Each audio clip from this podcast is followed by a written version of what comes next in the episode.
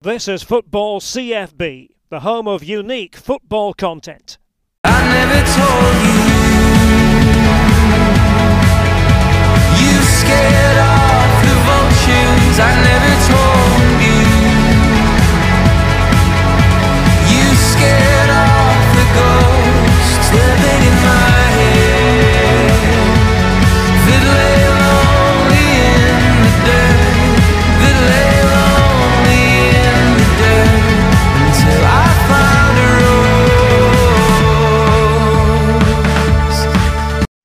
Very fortunate to be joined on Football CFB today by Keith Hackett. Keith has managed at Football League level, he's managed at Premier League level, and he was also a FIFA listed referee as well, which is an incredible achievement. When you talk about getting to the top of your field, that is getting to the top of your field. First of all, Keith, how are you? I'm very well, thanks. Uh, obviously, we're all sort of uh, fearful of COVID, I think, particularly at my age. But uh, I'm president of a local team, Penistone Church FC. They play in the northeast counties, and uh, we kick off the league tomorrow. So that's good to get football back at that level uh, because you know to sustain uh, a team in the northeast counties and then the other 21 teams that form the club is quite an ordeal and uh, we rely on volunteers and we've, we're very fortunate we've got uh, you know a backroom staff that, that give up a, a massive amount of their own time to ensure that the club, kicks over and uh, we have a manager of the first team who is also deputy head of the local Atomic Grammar School because it's it's of that status. Um, and our second team guy, uh, Lenny, as we know know him, Stephen Lentall, is also equally as passionate about about our club. So it's good to get it back, and it, it's good that people who've put in a great deal of effort, our sponsors and um, those guys that have cut the grass, painted the stands, and done everything else, uh, get the opportunity to watch their team. So looking forward to that. And then you- you sum up for me what football's all about when it comes to grassroots and non-league football. You obviously, as we'll come to, refereed in the Premier League, the elite level of football, but just how important is the grassroots element, not just as, as, as footballers, but as referees as well, so we can let people make their way in the game? It's massive.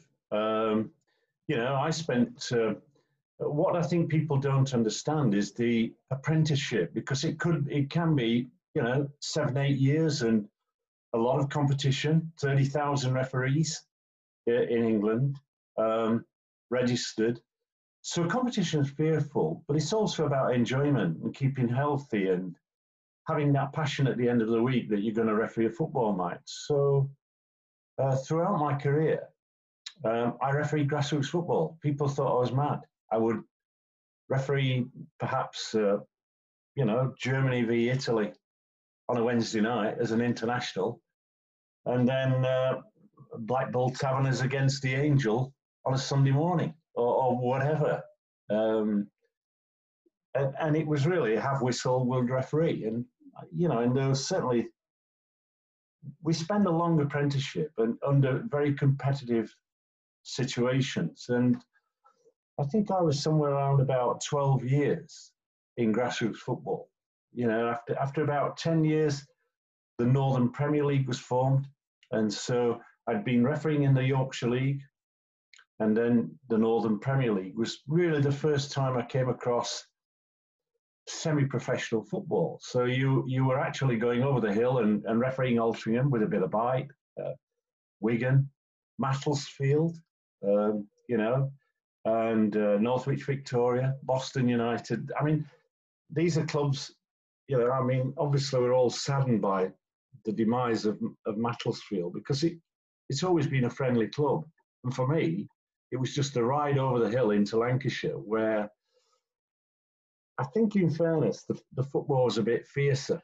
Um, you know that that that win bonus of five or ten quid um, put a put added pressure on the referee when he either made a mistake or they didn't see eye to eye with the decisions you made. But that was the challenge, and then of course you've got the the passion of the spectators who you could almost touch, and um, but but nonetheless, the, the great thing is they would they would tell you after the match that they thank you. I mean, okay, you they might hurl verbal abuse at you during the course of the game and disagree with the decisions. There's nothing nicer than coming out of a ground, say Altrincham or, or, or and somebody saying, "Hey, well done, ref," and getting climbing into the car for the drive home. So it is a long apprenticeship, and all those guys that get there go through a tier system. They have to prove their cap- capabilities at a given level, and then when they get they get that, they, they move up the leagues, and then at some point uh, in their career, they have to decide: Are we going to be assistant referees, or are we going to be referees? And uh, you know, I mean, one guy this year that's been promoted onto the Premier League, Darren England, was an international assistant referee when he suddenly decided, really, I want to go be a referee. So he gave up that, went back a few levels, and started working in the conference and, the, and then onto the football league, and now has worked his way back onto the uh, onto the Premier League. So it's not always, you know, you get there by favour. You've really got to perform, and you know, um, in my career, throughout my career, and I, I was fortunate to referee for 23 years at the professional level, 10 of which were at FIFA level. So 10 years um, of refereeing international football. Uh, but every game was, was competitive. Every game you were marked or assessed, detail report, an honest assessment of your performance. Um, you know, you didn't referee to the assessor, but as a former referee sat in the stands when that was the point, you could learn from them. They'd come in the dressing room, give you a bit of moral support. You you always think as referees the game's gone worse than it actually has, and therefore that support mechanism in place. Sadly, oh, I think some people might enjoy the fact that they no longer have assessors at, at games in the Premier League and in the Championship. That's a decision made by people who now run the PGMOL. I think that's a sadness because you know there, there are times when you you do need a, a, a, bit of moral support because you know the game might have not gone well or or that you're receiving criticism after the match and every, you're looking around because you know you you've got a DVD but you ain't going to play straight away. So there are lots of things that have changed that, that add to the pressure at the very highest level, you know. So 12 years local park. I mean, I was a, I had no intention of becoming a referee. Um, I started in 1960. Um, I was a local lad playing in local football when somebody said, look, will you take a referee's exam? And I did that with no intention of refereeing. And then on a day when I hadn't got a game on a Saturday in a local league, I the county FA rang me and sort of said, uh, Mr. Hackett, uh, Hillsborough Boys Club versus Sheffield United Juniors, and put the phone down. I hadn't, I hadn't even got the opportunity to say no, thank you. Uh, so I then had to uh, borrow a shirt, uh, go out and buy a whistle, uh, clean the boots, to reasonably look like a referee. And I walked onto a school field, playing field at Intake School, um, and refereed a match. And um, I really enjoyed it. And, and after the match, a guy came up, a guy who was with Sheffield United Juniors, who I let, later learned was his dad was, uh, sorry, his son was a Football League uh, linesman. But he came up and said, I think you've done a good job. And I think then you suddenly go, wait, just a minute. You're involved for 90 minutes. You're getting enjoyment. Um, sometimes as a fullback, you might get to kick the ball two or three times in a match. And that's where it all started. So it was that introduction. And then I was trying to referee 100 games a season, you know, so the more games you got, I think the more efficient you became. Um, and as you moved up the ladder, you suddenly had to be fitter, more mobile. And uh, and so there was that challenge between uh, college, working as an apprentice engineer in the steelworks, and refereeing. And uh, throughout my career, that that was always a challenge. The challenge of getting, you know, as you go up the ladder, getting time off to referee a football match.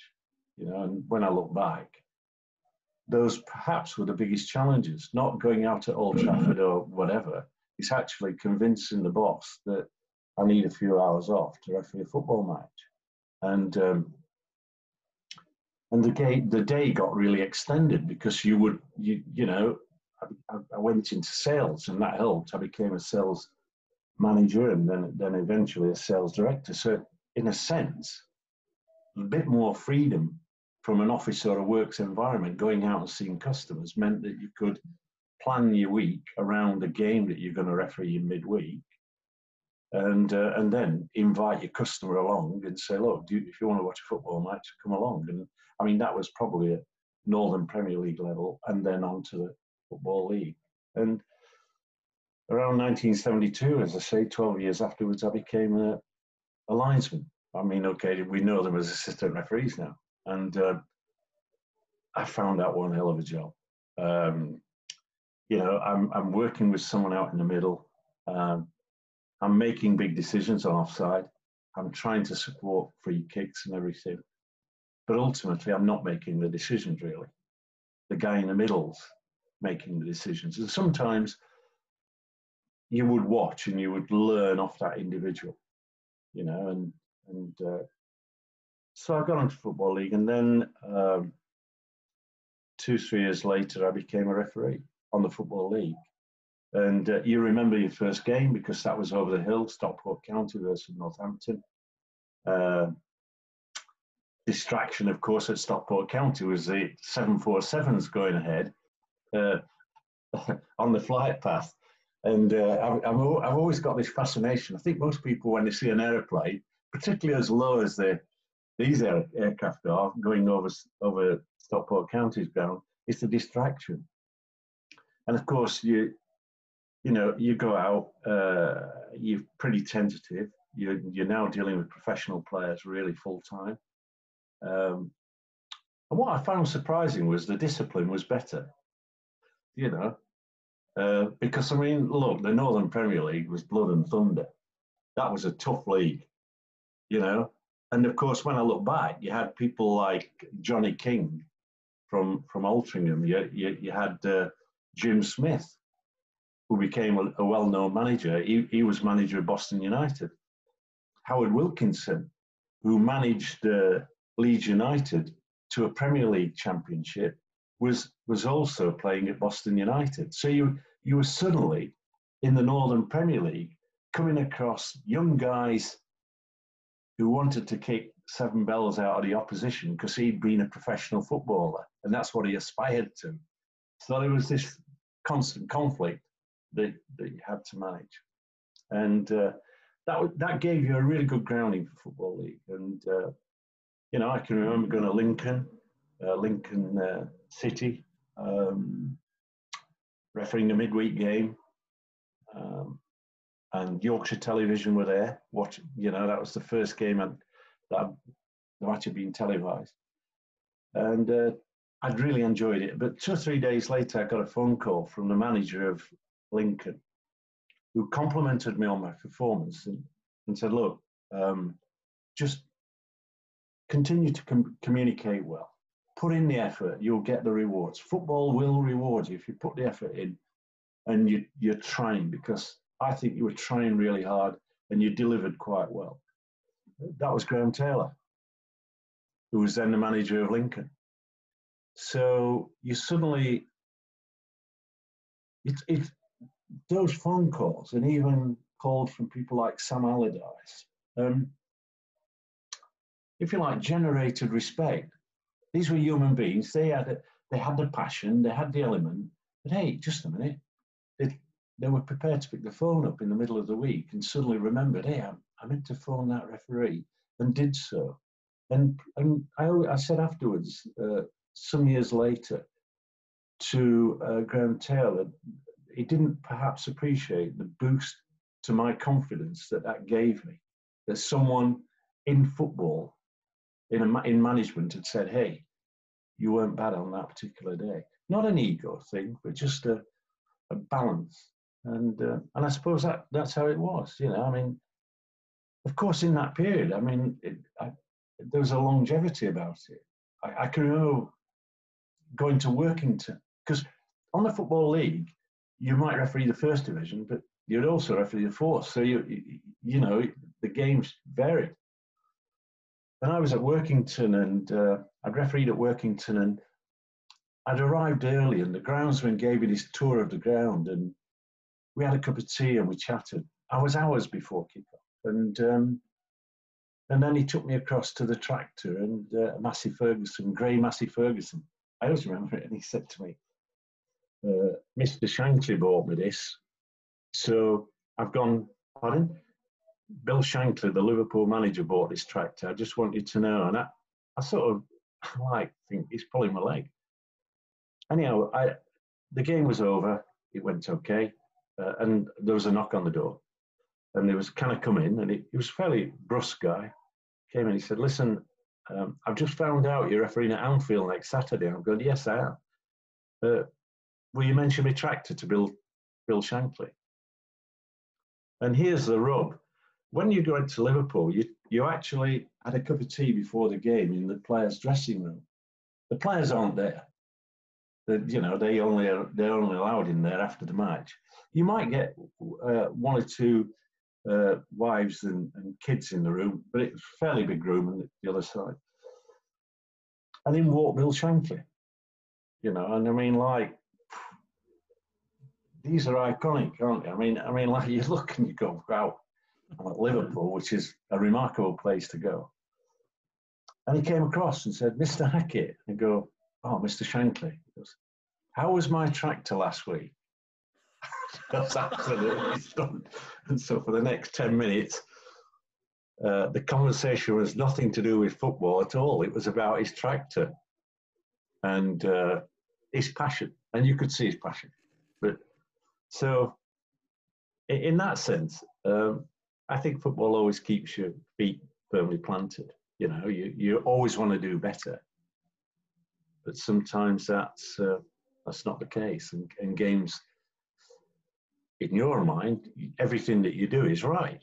Uh, but of course, when you you suddenly get television, um, then you know you you've uh, you've got you've got effectively a different set of pressures.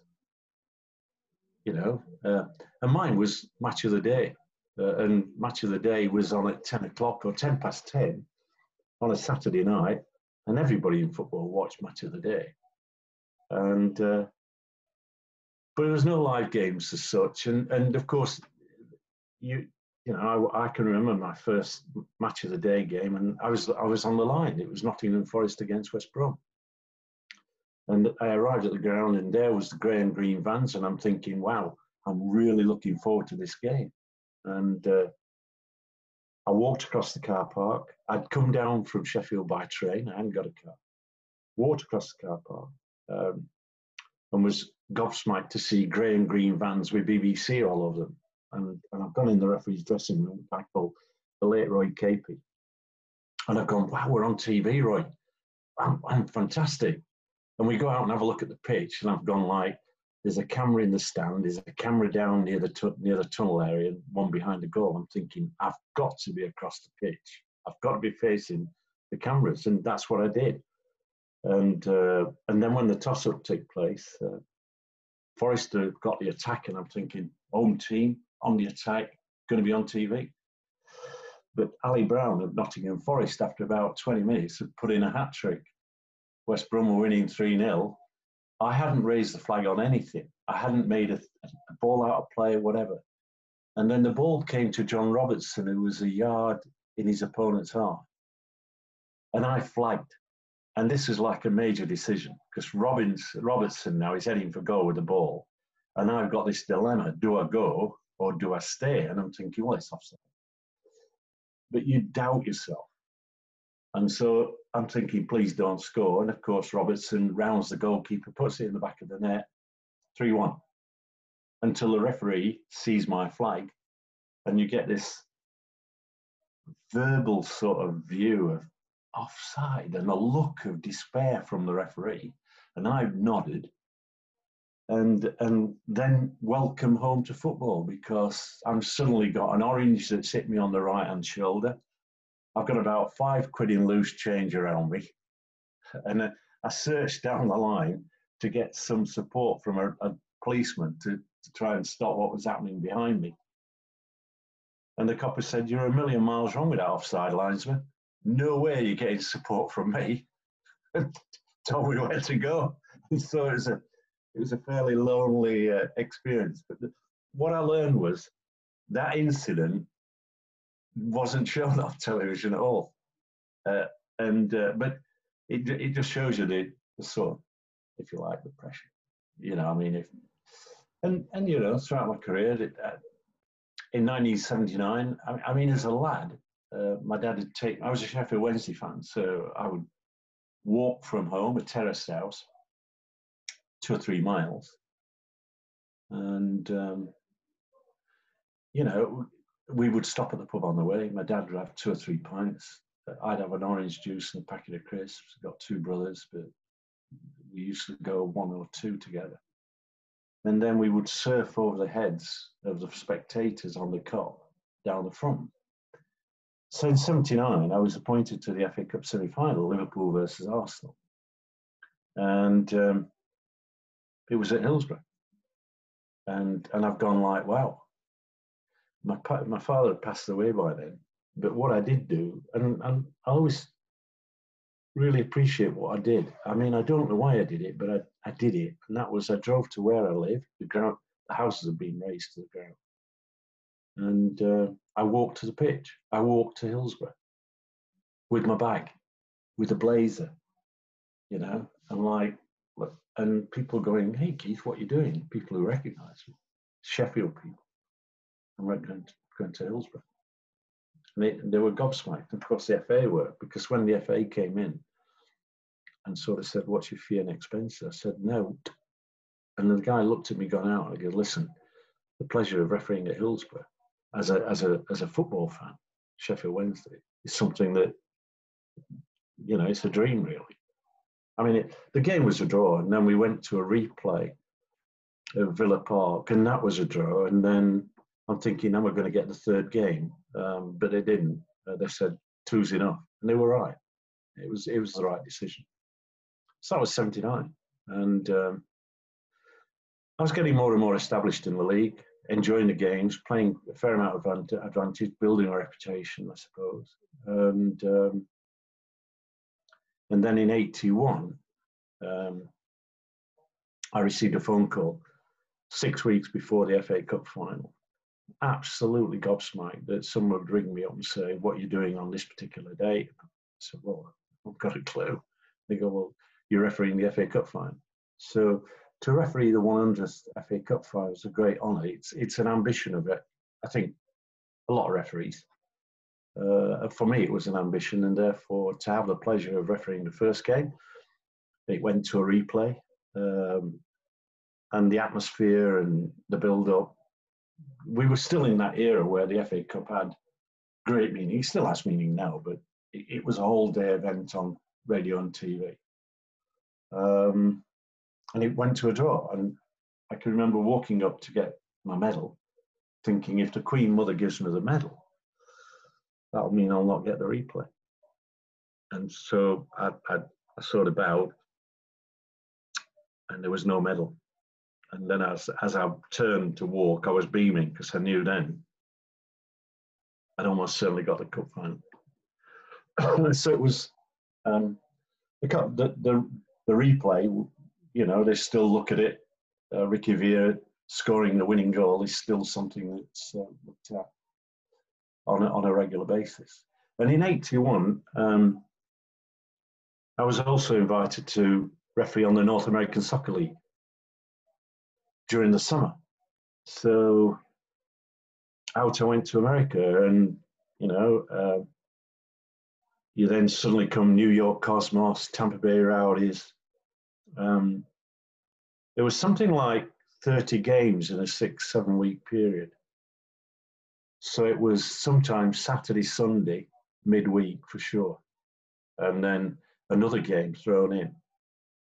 But it was um, it was a great learning curve because all of a sudden you you you're on the same field as some top players. you know, world class players, some with arrogance, um, some who just wanted to take a more, if you like, uh, tougher approach. So you so you had this mix of English players, American players, German, South American, and so all, all of a sudden this this mix gave you a great experience of dealing with different personalities. Um, yeah, so I can remember the you know one of my first games was uh, at Tampa Bay Rowdies, and collected from the hotel in a police car, driven to the ground, and then um, through the main stadium down into the bottom body of the stadium, and then in a police car, and then coming out and driven onto the middle of the pitch. And the, the copper who was, I learned afterwards, was a, a referee saying, Look, Keith, you've got to get out now, mate. Just wave. And of course, I was in my kit. And so I stepped out of the car and over the loudspeaker, tonight's referee, all the way from England, guest referee, Mr. Keith, thank you. And I waved. And I was thinking, didn't do this at Rochdale, didn't do this at Stockport. uh, but again, I, I, saw America, I saw Canada, uh, and uh, great learning curve. So, and I also then received the FIFA appointment. So I was also now on the international panel. Um, and and that, those 10 years on the panel were, were just quite remarkable. They go very quickly, but you know, you, you meet you meet some pretty uh, different people. Um, you see some great players, you know, Platini uh, for Juve, Boniek for Juve, Rossi, Juve. You've, you've, you know you've got a mix of players, and um, and you're traveling to different countries, different experiences, and occasionally going out Azteca and refereeing in Mexico, an international game in front of 120,000 spectators. You know, altitude, uh, or, or you you know going to uh, anywhere in Europe you know, and and that in itself is a great experience. I mean, I, I, I can remember the problems in Poland with the shipyard workers, and uh, I was suddenly appointed to referee Gdansk versus Juve. And the, the first few days of getting that appointment, uh, the Polish government was saying, no, we, we're not allowing any uh, English guys in to the into the country. And you know, I, I was kept well informed, FIFA and UEFA saying, look, if Mr. Hackett's not going to be allowed into the country, then you're going to forfeit your position on the international panel. Um, went to you, went to Gdansk and met Lech Walesa, who later became the president. During the course of the match, uh, the ball went into the stand, and then the crowd opened up, all started singing solidarity, and there in the middle was Walesa. I mean, it was these things, and then having you know having many trips into the Eastern Bloc, going through Checkpoint Charlie, and like talking to people who spoke perfect English and they'd learned it through listening to BBC, and uh, and th- those people have seen different different ways of living, uh, different control mechanisms. Uh, it, it it's quite quite interesting. So in that in that period, you're developing your career. You you know, and you you still got a business because I'm I'm not I'm an amateur in a professional environment. Um, and of course, then you're getting time off. So your time off is your annual holidays. You're taking a day here, three days here, because every trip into Europe was three days. If you went to, into Russia, it was a five day trip. So because of the delays getting into into Moscow and then flying out of Moscow and all the delays and security and all that goes with it. Um, but interesting, you know, having watched the wall and having listened to people and looking how they were oppressed in some instances, then on unification night, refereeing a team from West Berlin and East uh, Germany on unification night, having refereed the match. We then rushed to watch people knocking the wall down.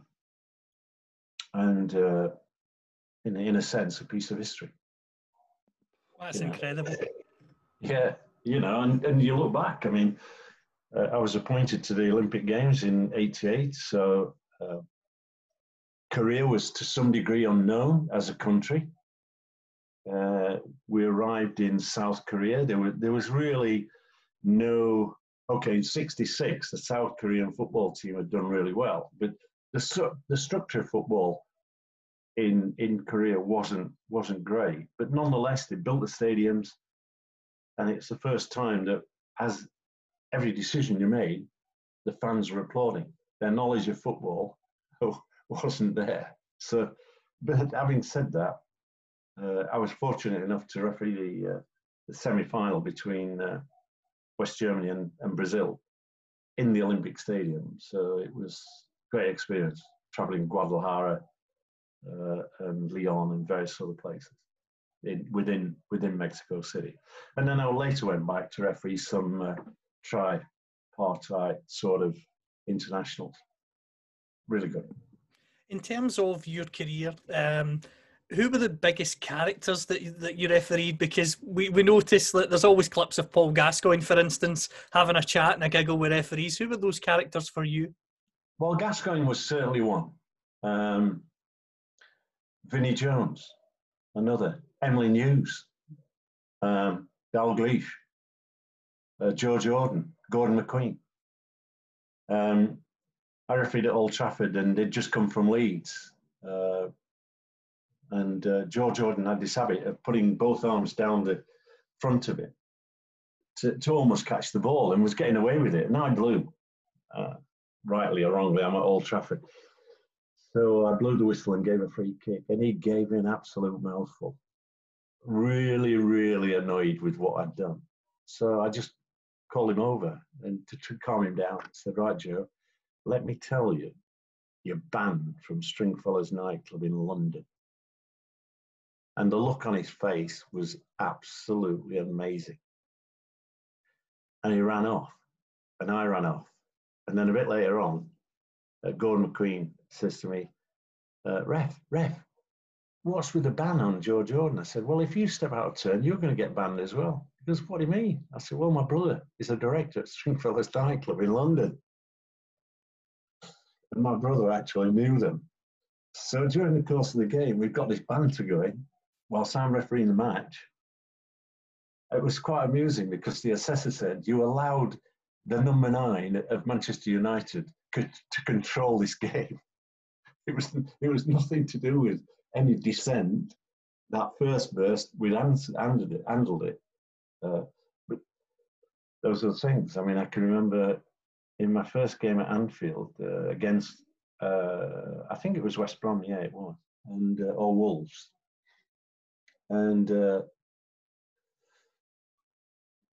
Emlyn Hughes has put in quite a strong challenge, of which I've blown for the free kick, and and uh, he comes up and gives me a mouthful. Not happy because I'm the young boy on the block. Then I've, I've just said, "Calm down, calm down," and he's gone, "Calm down." Yeah.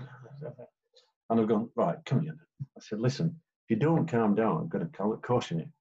Yellow card. He goes, what? I'm going to caution you. So he went on. Uh, and I've gone, right, okay then. What's your name? And he's gone, what? What's your name? He goes, I'm the England captain. Have you seen me on television? I've gone, yeah, what's your name? And he's and and this like so I've gone H E M L I N G. Not saying exactly what he said. I've gone, look, I know it's Emlyn. Calm down. Here's the yellow card. Make certain he doesn't turn to red. And after that, um, not immediately afterwards, but a short time afterwards, you know, the next time I went to Anfield, the, the respect was there.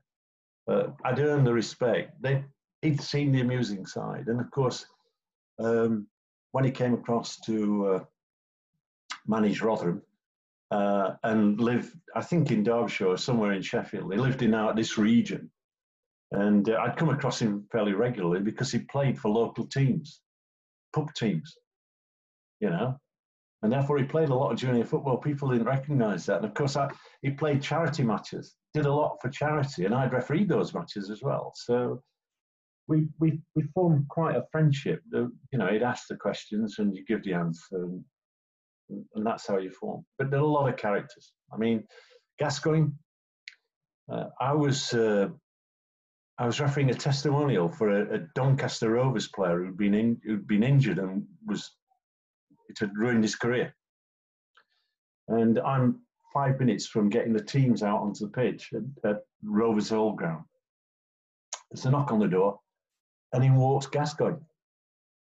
And, and it's gone, uh, I want to play. The goalkeeper was from the northeast and they'd been schoolboy buddies. I want to play. And I've gone, just a minute, where have you come from? Well, I'm going from Newcastle back to Spurs because he was then with Spurs at that time. And uh, I, Billy Bremner was the manager of, of uh, Barnsley who were playing Donny. Uh, Everton didn't turn up. They, there was a problem with Everton. Anyhow, uh, I, shout Billy Bremner, ask him to come to my room with the, the other manager, Doncaster, and the outcome is to go, right, okay, allow him to play, but we'll tell our players to stay away. Now, let me tell you a story that's not often told. But during the course of that match, he's, he's having a dig at me, but that was him. A, a friendly dig, but still not happy. Occasional free kicks. So I run alongside him and said, listen, next time I give you a free kick, remember it's the testimonial, next time it's a free kick, here, just show me this. And I handed him my red card. So, of course, we wait for the next challenge. In blows the whistle, and Gascoigne gives the red card. Entertainment. He gives me the red card. And I sort of ducked a little bit and moved a few yards. So you can imagine when he went to Rangers, wasn't it? And if you remember, the, the referee dropped his cards, and in similar fashion, Gascoigne showed the referee the yellow card and received a, another yellow card in exchange and quite a admonishment. I had the local press on who'd been at Doncaster and seen me do that and said, look, will you come in? I went, listen, I want to stay a million miles away from that, that particular problem. But yes, I probably helped to uh, create it. There, there, there are many um, characters. It, and I was very fortunate. I mean, uh, I can remember uh, refereeing Juve in a game at home and um, and being asked about John Charles and sort of said, well, at that particular time he'd had a hotel. It was in the news that it had gone belly up, and uh, I explained this to the to the club. And then a week later, ten days later, about we had a testimonial, and I refereed John Charles' testimonial and he he insisted that it was linked with Bobby Collins. So it became a joint uh, a joint testimonial, and uh, in that game was my favourite player ever, and that was Kenny Dalglish. And Dalglish turned up. Platini was on the park as well, but Pl- Dalglish turned up and played, and it, I, I, you know, it was uh, it was great, and uh, you know, to have somebody like John Charles knock on your dressing room door after the match and, and warmly thank you and praise you for giving your services. You know, these these guys are okay, past now, but they're iconic. You know, these these guys are, you know, that when I look back to my passion in football, people say, why do you take up refereeing? I don't know why I took up refereeing, but in reality, I had the best seat in the house and I was actually seeing some of the best players in the world. So if I if people say to me, well, who were the players you refereed? Platini, uh, Carlos Alberto, Maradona, George Best. It's quite a range. In, a period of 20 odd years on the Football League or on the international list for 10 years, you're going to come across these uh, iconic players. You know, and I came across Carlos Alberto very early on. I was uh, going to referee New York Cosmos against Vancouver Whitecaps.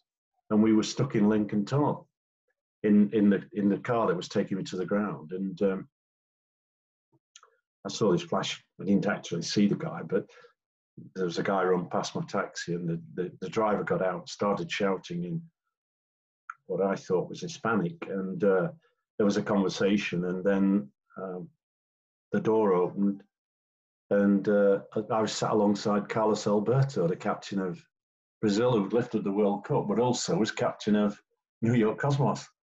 like he looked at me, and I looked at him. He didn't know who I was, and I just said, "Don't worry, I'm the referee. It, it doesn't kick off. The game doesn't start until I'm there.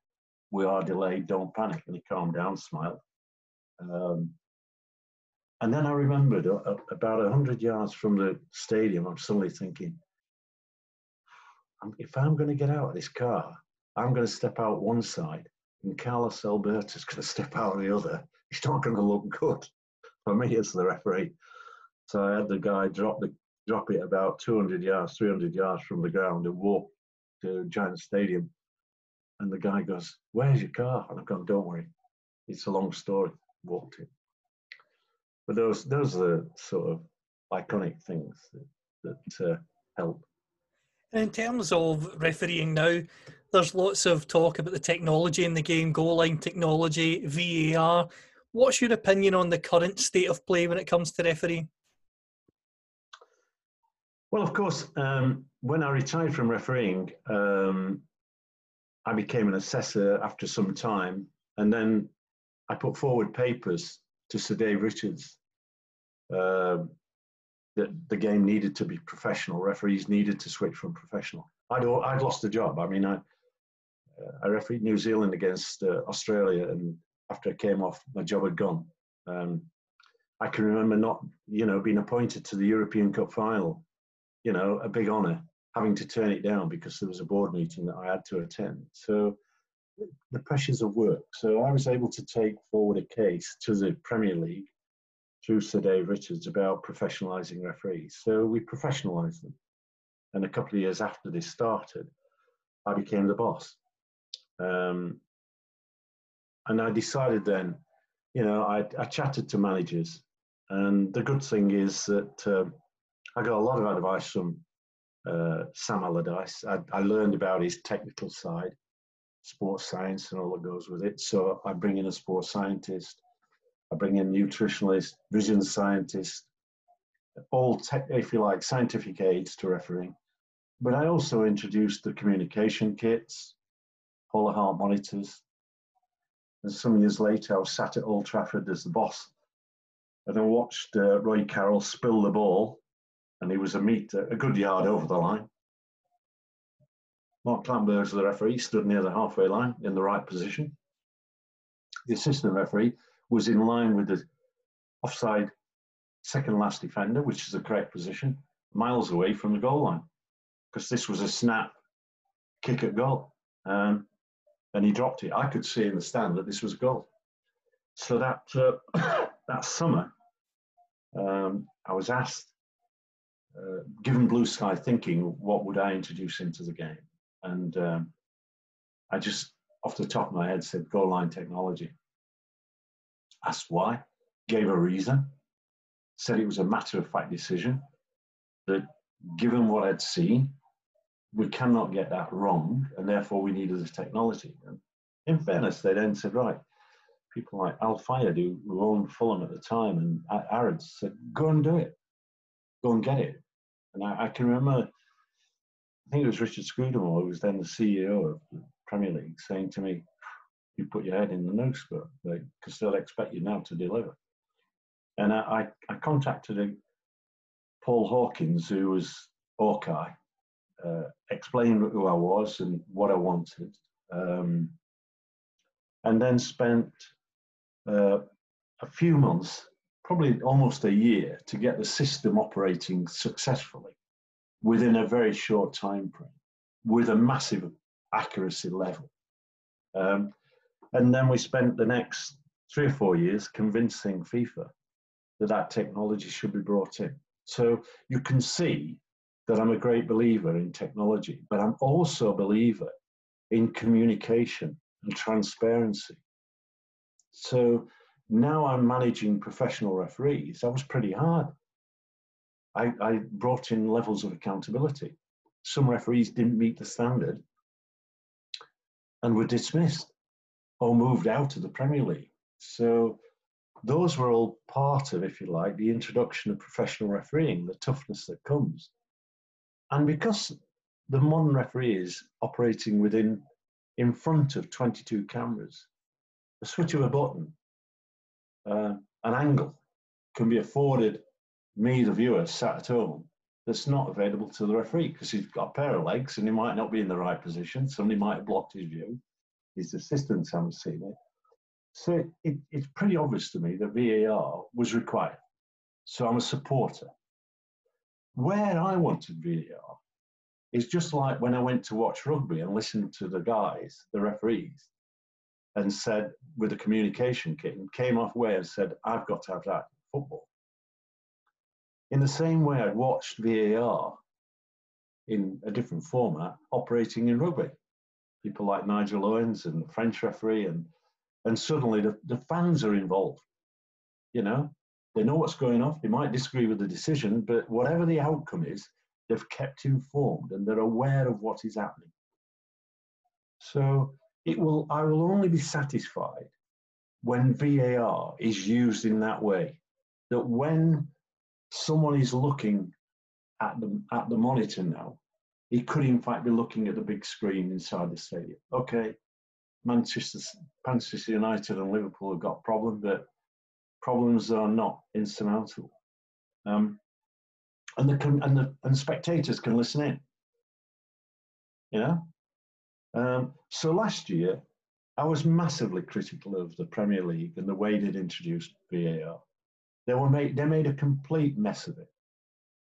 Um, competent referees were having other referees in some instances less competent, capable referees, but less competent, less experienced, telling them about a decision, and in my opinion, getting it wrong. Where you have to have the match official on a lot of subjective decisions viewing the monitor. So I was getting bored of criticising referees and the management of the PGMOL for allowing that to happen and not having the foresight to sell to the Premier League. If it was the Premier League saying we're not having side monitors, but they were there. And they're telling me as a fan, we're going to use it and we're going to use it sparingly, but we're going to use it. 380 games in a Premier League season. They used it three times. That's not sparingly. That means they've not used it.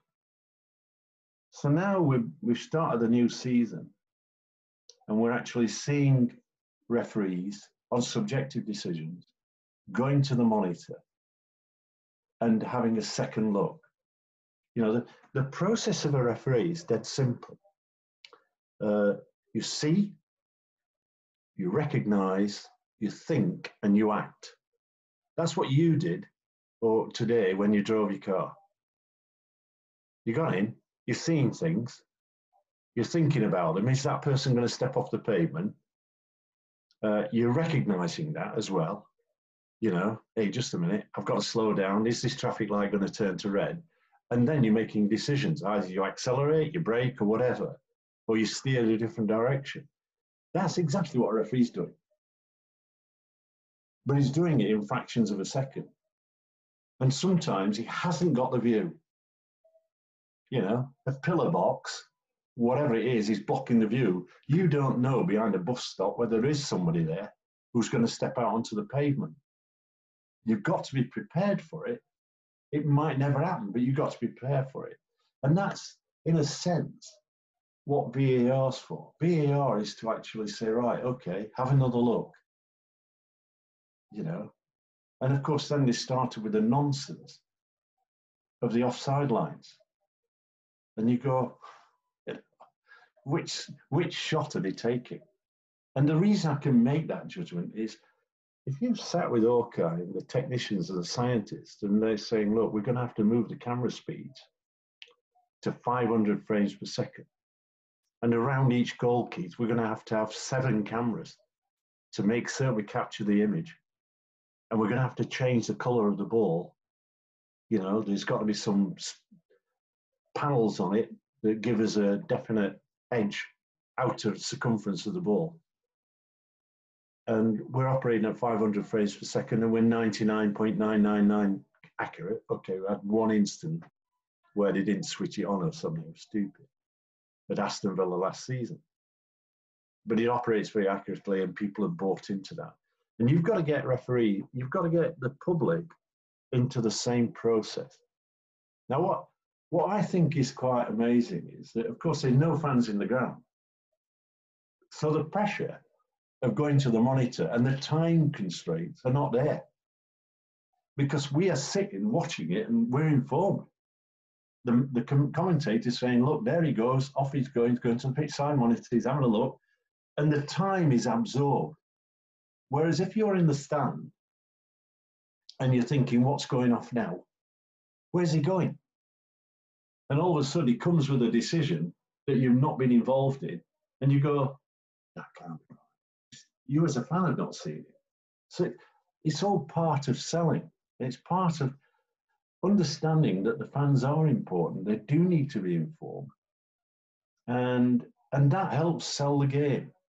You know, why why do I go to Penistone Church? Because I can listen to the players, I can see them, they can speak to me. Um, the opposition as well. I can shout at them if need be. But what I see is like a connection. Whereas in a modern game, we've drifted. You know, we see them getting off. Hey, I don't, can, you know, they get off a posh bus. They've got wearing earphones, and they, and off they go, ignoring everybody.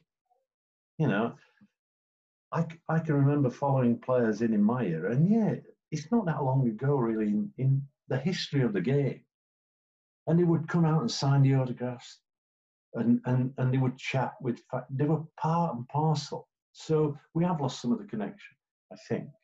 And, and the sadness is that there are a lot of players who play the game who are very articulate and very knowledgeable.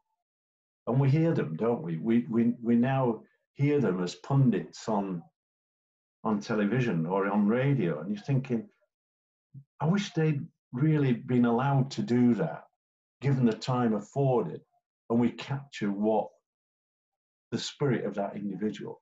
Sometimes it can be that you're banned from Stringfellows, and everybody else thinks giving giving Jordan here a right rollicking, right, which is a million miles from the truth.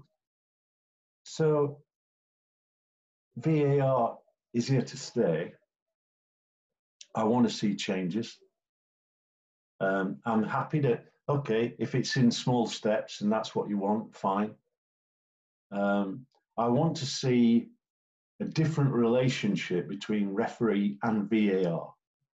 I don't, I don't generally think that you can have, uh, for example, a referee of the quality and experience of someone like Martin Atkinson, who's a top class referee, right? Being told by a guy who's just come on the list that he's got that wrong. Because that's what he's got to do. And I wonder sometimes if there's a reluctance to actually come in. Or sometimes last year, we, you know, we, we were seeing some decisions that were absolutely crazy. And then people justifying it, you know, spokesperson of the Premier League. Well, you know, look, I think Dermot Gallagher's a great referee. He was a terrific referee, great. I, I, I love managing him. But I know that sometimes he comes out and says abject nonsense, explaining what a decision is. Tell me the truth. Be prepared to say the referee's got it wrong. He's a human being. But when those guys come out and justify a decision, on some of the handball decisions we've seen in recent weeks and say, well, this is the law. And I'm going, I've got the written word here, and you're applying it differently. Who is telling you to apply it that way? Because that's the person that the media need to speak to. Tell us how you can accept an accidental handball by a defender, you know, as an offence, because it doesn't say it in the law. An accidental offence is when a forward handles and it goes directly into goal from his underarm, or it goes straight to a player of his own team who puts it in the back of the net. That's the, that's the offence. So I think sometimes the clarification on law interpretations is seen through by the fans. They go, what an explanation. We still don't believe it. And I think that's a chip to credibility. And what I try to bring, but yeah, it's not easy, is it? Not easy when you've got an employee and you're actually saying publicly on television, the referee's made a mistake. But then I would say, look, um, this is why he's made the mistake. He's not in position. He's caught short. You know, the, the difficulty sometimes of, you know, the skill sets of some of the top players um, catch people out. You know, and and the catch referees out. You you think you think this player's going to plant it long, then all of a sudden he plays it short. You've prepared for the long ball, and now you've got to scramble back. And this is why the sports science side of it was so important. I don't think people understand that the average distance that a referee covers in a game is about 11,500 meters. Um, and a thousand meters of that on average is at seven meters per second. So in my time, when somebody like Webb and Clattenburg could get from one penalty area to the next in 11 seconds. And today, I watch some referees and I think they're never going to make that. So why why have we allowed that standard to drop when you're actually building up and you're creating a cadre of world class referees? But we have some good referees coming through, and and you know um, I think Chris Kavanagh is a top class referee. I'd just like him to be fitter and mobile, more mobile. He is mobile, but I'd like him to bring in a dynamic sprint into his performance. Because when a player or a group of players make passes that catch you out of position, the only way you can recover is by putting an explosive sprint in. In my day, it was about endurance.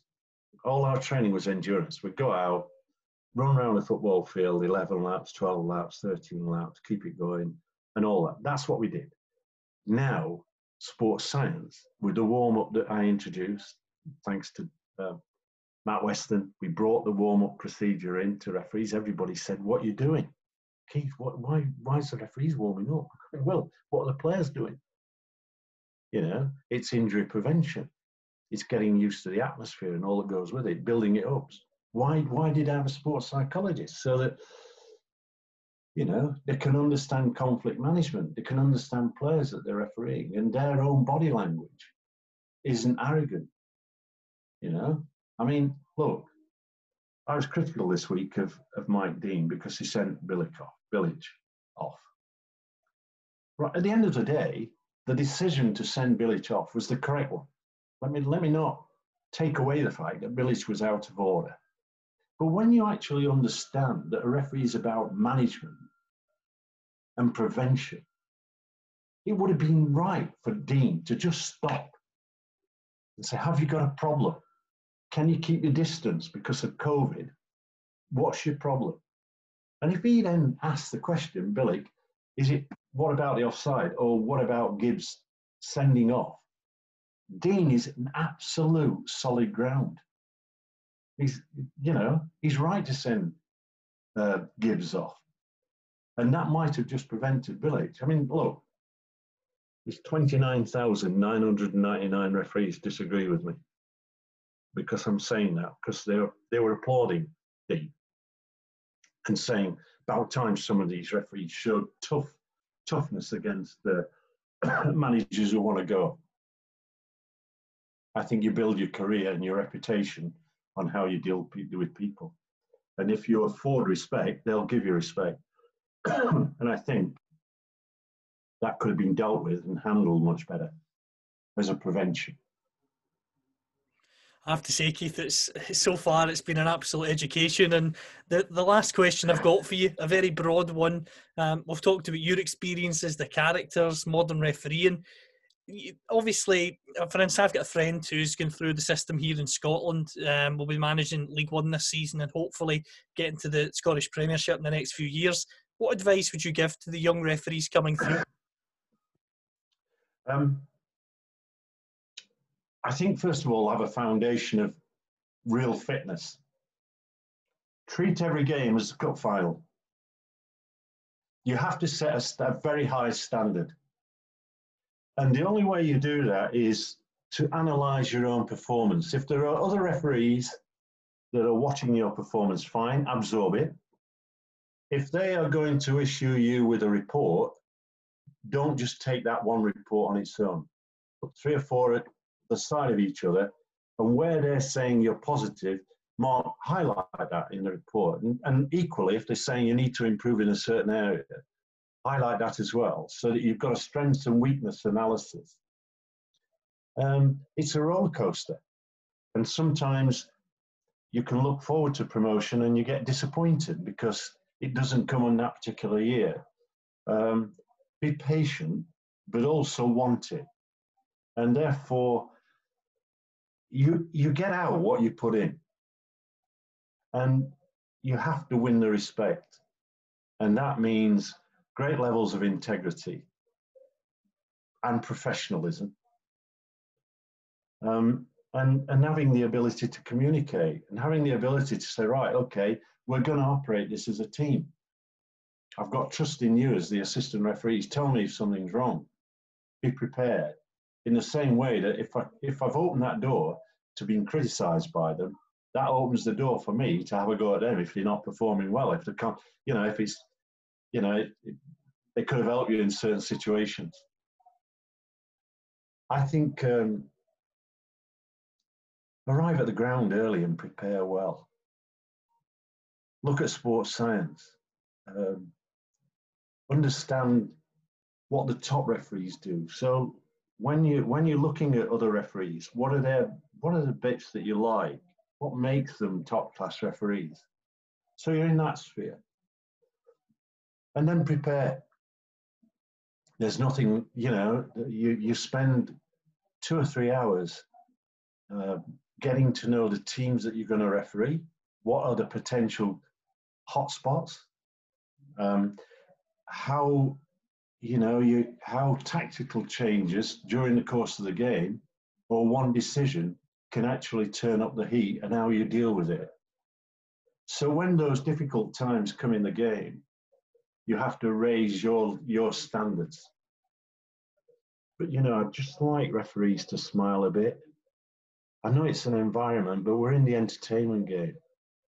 And sometimes I think you can see the, the physical pressure through the facial expressions of, of, of match referees when the goings get tough, you know, and you've got to be your own person.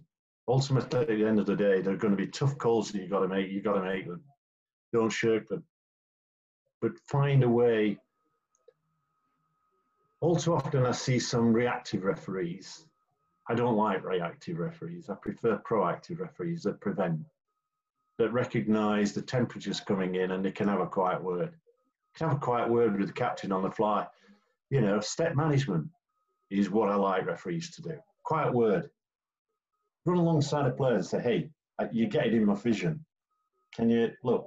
I don't want to upset you, but just can you keep out my space, sort of thing. Let's not have conflict. And no response from him, then that becomes public. And so if it is public, it's fairly quick, and the message is clear. And I've got a, I've got a, um, a statement for referees to use. It isn't next time you do that, it's a yellow card. Next time you do that, it's red. Next time you're off or whatever. It isn't that. Use this expression. I want an improvement. It leaves your field wide open. I want an improvement. And he goes, improvement in what? And he knows you're leaving.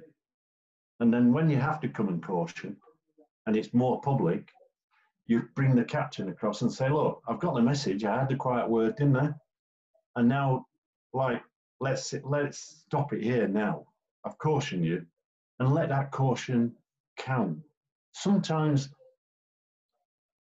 referees go on a crazy you know, I watch it often in the Premier League. You, you suddenly go like one, two, three, four yellow cards are produced in like a matter of seconds, minutes. And I'm going, what, what's that about? Slow it down. Put your foot on the ball. Get the message across. Let players calm down. Take the heat out of the situation. So the management of a game is more than the management of the game. It's the management of an event. And people say, well, referees are not there to entertain. They're not. But what I think is interesting is when I look back, and I spent time with uh, a great Scottish referee in Canada, uh, Tiny Wharton, and Wharton gave me loads of advice. You know, uh, couldn't quite get to grips with his two brothers that he used to introduce me to out of a bottle. Uh, I can remember that one evening in in uh, Shawnigan Lake. But he talked a lot of common sense because he said, "Look, Keith, the fans have not come to watch you; they've come to watch the players. So you've got to facilitate that particular game. You've got to bring the best out of the players, and you've got to make certain if you've got 22 players to begin with, try and get 22 players off. You know, um, and and I think that's it's a lot of advice because I think that for the modern referee, um, the exposure to error could be a nightmare, can, can be debilitating. Uh, so if they take the view that they learn from their mistakes and avoid them in the future, then that's referee. I think sometimes when I see referees, the same referee repeating the same error, then that's when I get frustrated and say, I can't put up with that. But, you know, um, he gets to the top level of the game. And then he has the opportunity, like I of visiting over 100 countries, either refereeing or lecturing on refereeing, um, meeting presidents and, and meeting royalty and all that goes with it.